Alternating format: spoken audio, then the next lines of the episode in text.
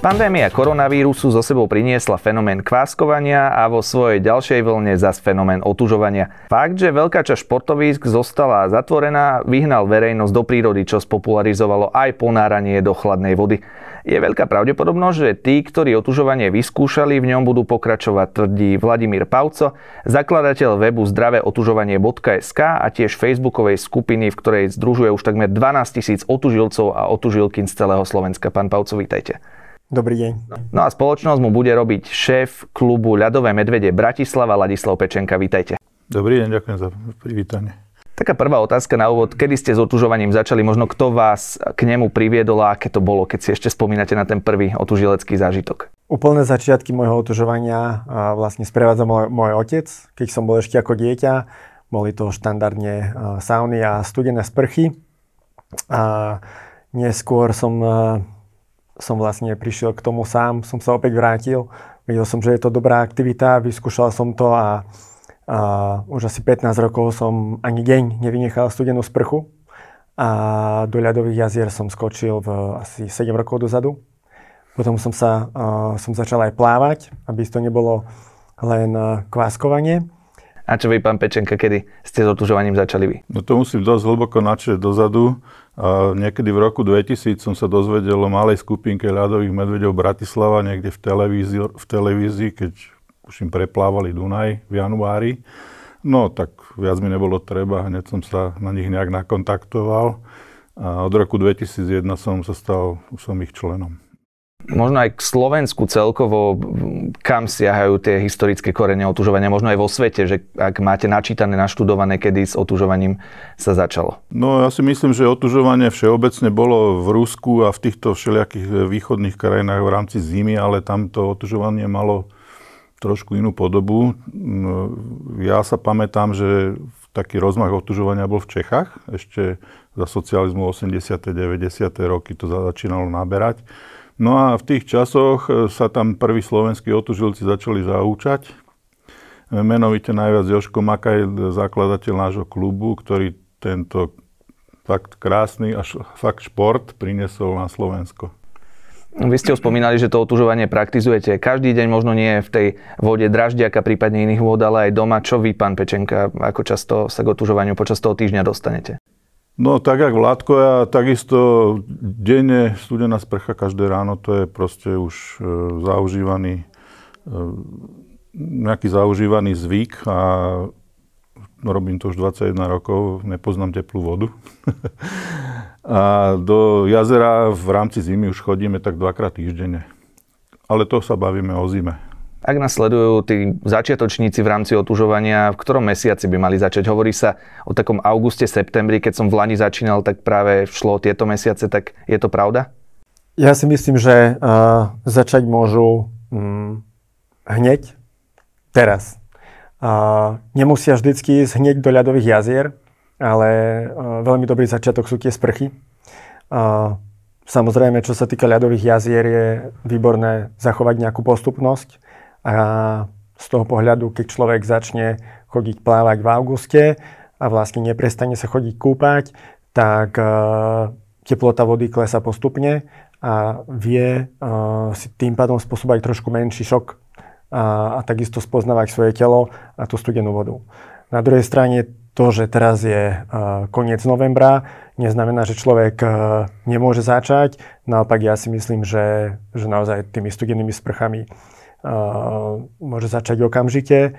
A čo sa týka studených jazier, je veľmi dobré, pokiaľ sa človek pozná a pokiaľ ide s niekým skúseným.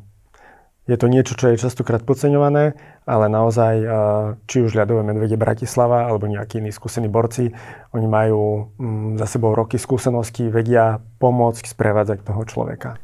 Aké ďalšie nástrahy tam možno ešte sú, napríklad čo sa týka dĺžky, koľko byť v tej vode na tých eh, začiatkoch, možno koľko tú sprchu praktizovať, či by malo ísť o minútku, dve, tri? To je to, čo by som nadviazal a súhlasil Vládkom, že to, kým si organizmus zvykne na ľadovú vodu, to, to netrvá týždeň, netrvá to mesiac, není to rýchlo kurz, to proste trvá rok, dva, minimálne.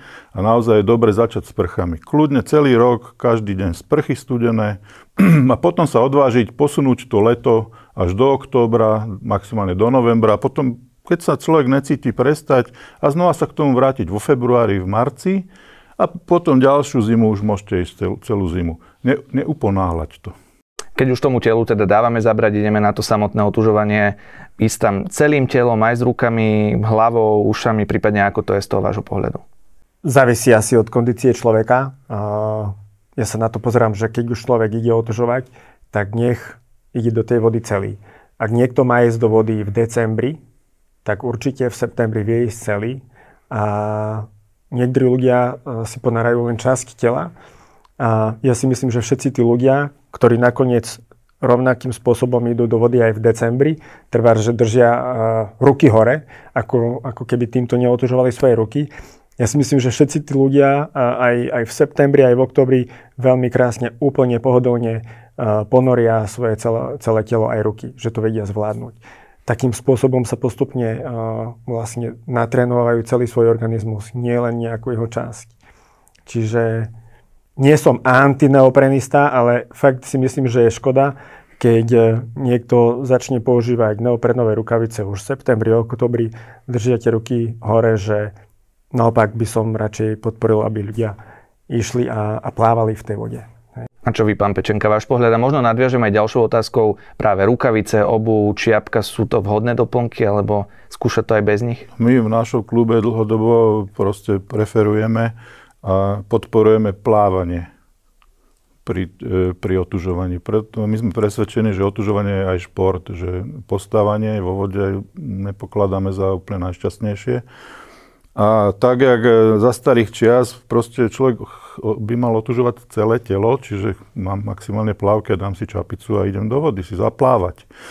No a tak, jak Vládko hovorí, že keď má niekto ruky e, nad vodou, prípadne v rukaviciach, tak e, si myslíme, že nerobí dobre, pretože ruky napríklad sú indikátor, hej? ktoré, ktorý vás vyženie z tej ľadovej vody, lebo už tak bolia, že idete von. Ale keď máte rukavice, tak e, to necítite. A v tej vode ste dlhšie. A nemyslíme si, že to je dobre, lebo ten organizmus už trpí.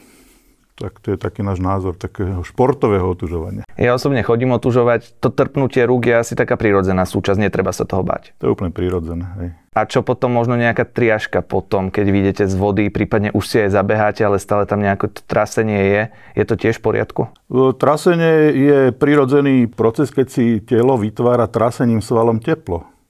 To je úplne prirodzené a práve, že tomu netreba tomu sa brániť, ale da, treba dať tomu taký voľný priebeh a dobre sa, dobre sa vytriasť. A samozrejme si popri tom pobehať, poskákať, podrepovať, proste naberať, e, naberať znova späť to teplo. No a to trasenie je teraz prirodzené, aj tá voda je chladnejšia a chladnejšia teraz v čase natáčania zhruba nejakých 8-9 stupňov Celzia. Možno aj také najzaujímavejšie nejaké otužovanie, ktoré máte vy na kontách. Samozrejme, niekedy to je náročnejšie aj pre nás, niekedy to je pre nás ľahšie. Mm, závisí veľmi od špecifického momentu a stavu, v akom sa človek nachádza. Či je unavený, či uh, má za sebou nejaký stres, uh, či, či jedol predtým, alebo má dostatok energie. Takže je tam veľa tých faktorov a za každým človek by sa mal ne, asi, asi nejak vnímať, že ako jeho telo reaguje a nemusí to prepalovať. Otužovanie nie je súťaž.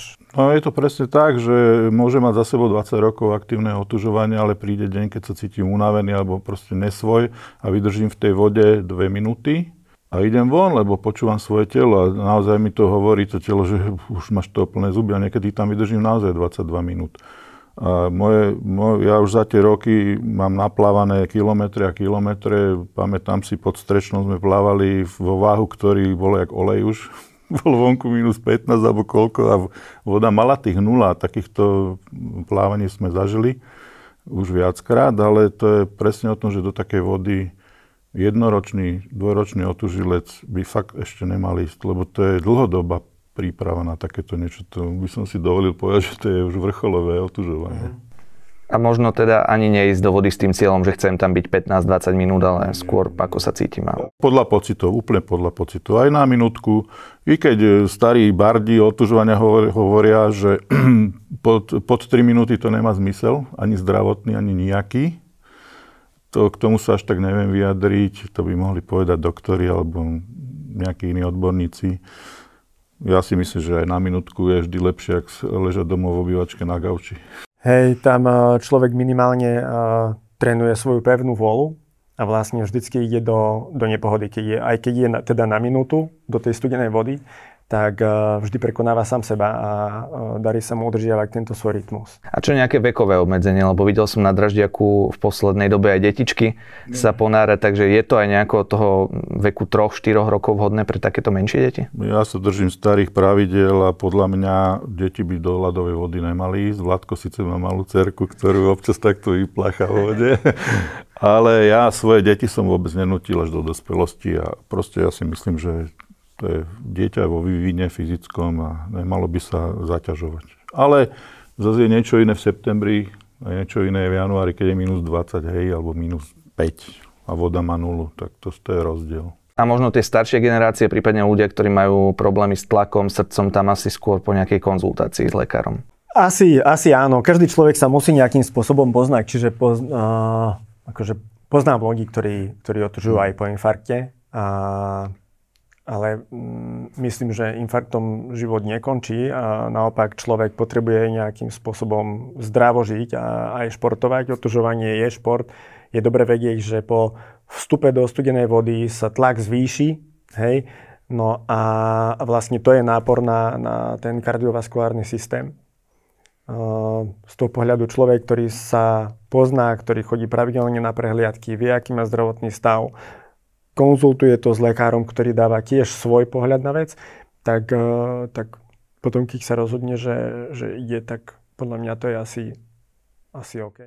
A z otázka na vás, pán Pauco, tá vaša aktivita aj v spolupráci s mestskou časťou Bratislava Petržalka aj Slovenským rybárským zväzom, teda osadenie toho teplomeru na Veľkom Draždiaku, podarilo sa to v septembri, ale dlho tam nevydržal, tak čo sa stalo? No, uh, podľa mňa žiaľ, alebo na také nešťastie, uh, pravdepodobne nejaký rybár alebo nejaký beťar, nazvime toho človeka, odstrihol nám teplomer, odstrihol nám senzor. Čiže bolo to schované, nikto to len tak nemohol vedieť. Uh, musel to byť človek, ktorý, ktorý tam, podľa mňa tam s nami bol, lebo, lebo uh, je to škoda. Proste niekto to takým spôsobom zničil. Vedeli by sme to aj nejako vyčísliť, že o akú škodu približne šlo? Tak e, my sme pracovali na tom rok. Hej. Čiže e, keby sme to mali vyčísliť úplne poctivo, tak e, stačí si tam dať hodinovú sádzbu. A robili sme porovnania teplomerov, robili sme testy jednotlivých druhov teplomerov. A do toho, keď by som započítal svoj čas, čas e, ľudí z mestskej časti, ktorí nám v tom pomáhali, a rybárskeho zväzu a tak ďalej, tak to by išlo do tisícov, hej.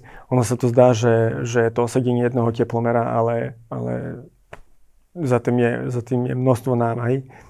A ja si myslím, že je dobré, aby, aby ľudia mali túto informáciu. Mňa to baví a tak e, tak ešte idem do toho. No. Ale spomínali ste, že už pracujete na znovu osadení, takže nejaké kroky tam vykonávate. Áno, áno, vlastne zabezpečujeme, alebo zabezpečili sme opravu daných teplomerov a, a musíme sa opäť pustiť do testovania. A, mohli sme to vlastne celé spraviť už, mohlo to byť hotové v septembri, ale teraz to budeme musieť zrejme nejakým spôsobom testovať počas chladných e, dní alebo noci, kedy tam nikto nie je, tak ja doplním, že tú teplotu vôd združujete na webe zdravéotužovanie.sk, že tam teda tieto informácie nájdu. Áno, áno, tam ukazujeme vlastne uh, teploty aj z, z, zo Zlatých pieskov, aj z Draždiaku. Uh, takisto sme osedili teplomer aj v Košiciach nad jezerom a máme um, vlastne aj z Čiech niektoré teploty, že myslím, že je zaujímavé si vedieť porovnať teplota Vltava, Dunaj, Práve tu možno znovu nadviažem. Draždiak, Zlaté piesky, možno ešte aké ďalšie možnosti sú v Bratislave na otužovanie? Alebo v okolí? Bratislava je obdarovaná jazerami široko ďaleko, čisté štrkoviska, to dovolím si povedať, že na celom Slovensku toľko toho není ani v Čechách. A určite Vajnorské jazera, Vivanké jazero, krásne v Senci, sa dá krásne plávať, no a samozrejme košariska, naše najabl- najmilšie. No. Veľké košariska považujeme za najčistejšie jazero asi na Slovensku. Takže aj tam ľadové medvede Bratislava stretneme najčastejšie. Nie, nie, my, naše, naše trvalé sídlo je e, na Zlatých pieskoch historicky, takže tam sa stretávame každú nedelu, ale vždy, keď môžeme a máme čas a sú tam nejaké podujatia, Prípadne v lete, keď není otužilecká sezóna, tak veľa času trávime na košariskách. Mm, ja som aj spomínal tú Facebookovú skupinu Zdravé otužovanie, prípadne aj nejaké iné existujú, ale tá teda vaša je najväčšia, takmer 12 tisíc členov. Aj tam vidíme, že vznikajú už nejaké rôzne aktivity, iniciatívy a spoločné otužovania. Áno, áno, je to tak. E, ľudia sa združujú v mm, oficiálnych kluboch alebo potom v neoficiálnych skupinkách, dávajú si rôzne názvy od ľadové labute, princezné kačky. A ako Láco povedal, že je to celý zverinec, tak uh, podľa mňa to je dobré, že, že ľudia nechodia sami, ale radšej nech ide s niekým. A tak vedia dať na seba pozor. Je to, je to dôležité. Môže sa stať pri otužovaní hoci čo, je to predsa extrémna aktivita. A sú už aj veľmi originálni, nielen názvami, ale aj doma si vytvárajú rôzne kade, vanie a podobne, takže vymýšľajú rôzne možnosti otužovania. Áno. Áno, ona vravia tomu, že kadia, takže to je také úsmevné.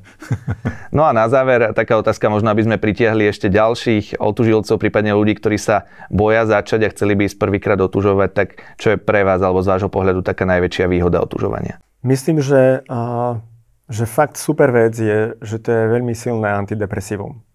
Jeden náš kamarát, myslím, že Jaro, povedal, že ak vyjdeš z vody a máš depku, tak si bol v nej krátko. Ale, ale naozaj proste človek niečo dokáže, spustia sa tam endorfíny, je to, je to, je to úplne, že, že perfektné. Človek má za každým, za každým má potom dobrý pocit. Že ani raz som nemal potom nejaký zlý pocit, aj keď uh, častokrát uh, vojdenie do tej vody bolo veľmi náročné, alebo obliecť sa, najmä keď je nejaký vietor, ale následne je to úplne, že výborné. A čo vy pridáte ešte nejaké no, benefity? Samozrejme, benefit najväčší je zdravotný. To je bez debaty. Otužovanie posiluje imunitu, je to, je to pravda. Je to už dokázané a sám za seba môžem povedať, že 20 rokov som nebol chorý. Čo sa týka nejakých e, chorób horných dýchacích ciest. A možno aj spoznávanie nejakých ďalších otužilcov, otužilkyňa, získanie nejakej zaujímavej komunity ľudí. Jasné. Človek to robí pre seba v prvom rade. tak jak vravel Láco, je to naozaj silný zdravotný benefit. Takisto, odkedy ja som začal otužovať, tak, tak takmer vôbec nie som chorý. Respektíve, keď ja, alebo kamarát, alebo niekto, keď ho chorel, tak za dva dní je z toho von. Dva, tri dní je z toho von. A paradoxne nie je to len o, o teplote v zime, ale vlastne dá, dostáva tu zaberá aj celá termoregulácia tela a oveľa lepšie sa znašajú aj teploty v lete. Čiže asi každý to má individuálne.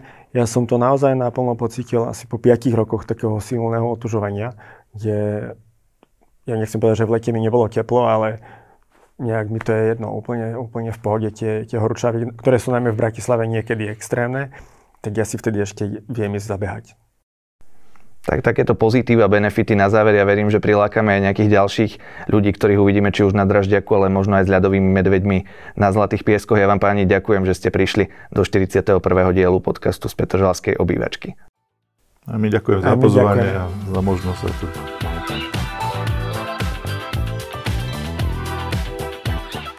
Ak sa vám dnešný diel podcastu z Petržalskej obývačky páčil, neváhajte nám dať odber vo vašej obľúbenej podcastovej aplikácii alebo na YouTube.